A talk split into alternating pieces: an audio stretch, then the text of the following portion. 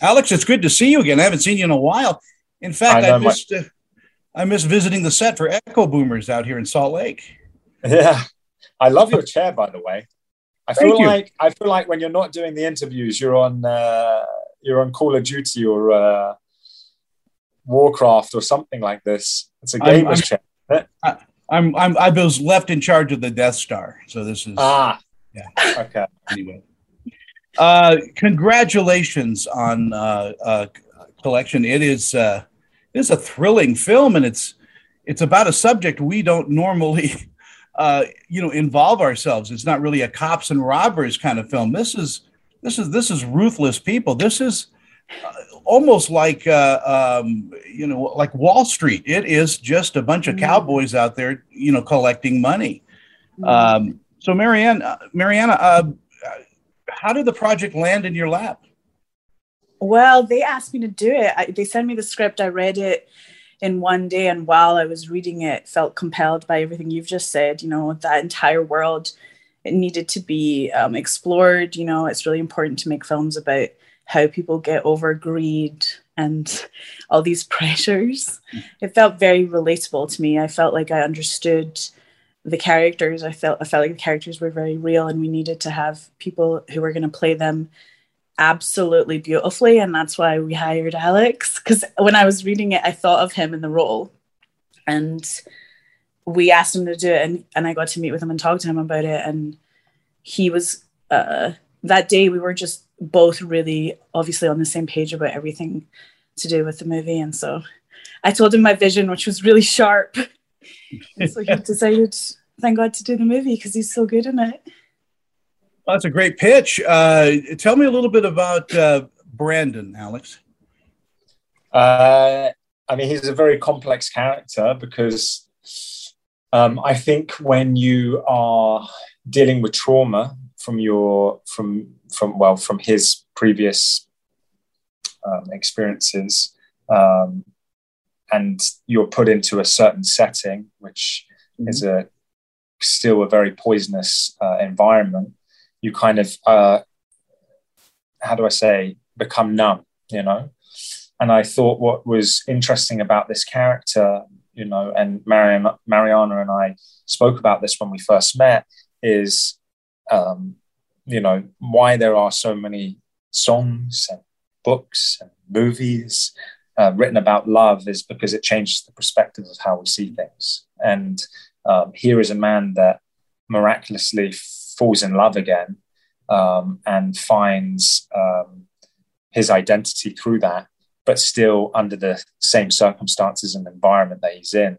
And how does a man deal with that duality? You know, and I thought that was a really interesting um, feat for a character. You know. Yeah, he, he is so well written and portrayed in this. I mean, you you just feel with him, you know, every step of the way. And as he goes through his arc, we as an audience are changing as well. Marianna, I mean, you are comfortable in front of the camera, behind the camera. Does acting help you directing, and does directing help you acting? I think it does. I think Alex can attest to that too, because he's a director. That's what I want. I want Alex to direct me in something. Um, I think that's my life stream. Because uh, I, I do think there is something that happens. It's almost like you become a little bit more of a diamond instead of hmm. just a, a bit of coal, you know. Because I, I do believe when I started acting and I was only doing plays, I had this very specific uh, viewpoint about what acting really was. But then when you move acting from theater into film, you end up kind of realizing that it's a very different thing to, to act for the screen that it is to you know to do a play in New York. Um, and luckily, we were in Alabama and bringing cinema to Alabama, and it was the best time ever. You know, it was it was really really special. But I think um, it makes you humble. You know, acting makes you humble, directing makes you humble, and it and it helps. I think when you're a, a director or an actor's director, mm. I think it helps the actors because they understand that you've had skin in the game too, you know, and you're invested in that way. And I think that's a beautiful thing.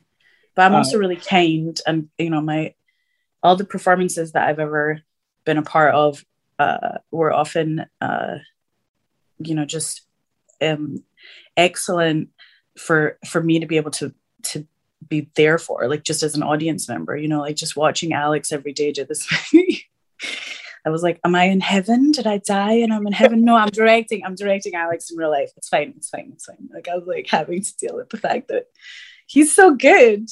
This is this is very embarrassing for me i don't i don't take uh, I, I don't i don't take uh, praise or i don't hear praise often. I, I uh, so I'm, I feel very embarrassed by uh, Marianna's praise, but I'm very appreciative.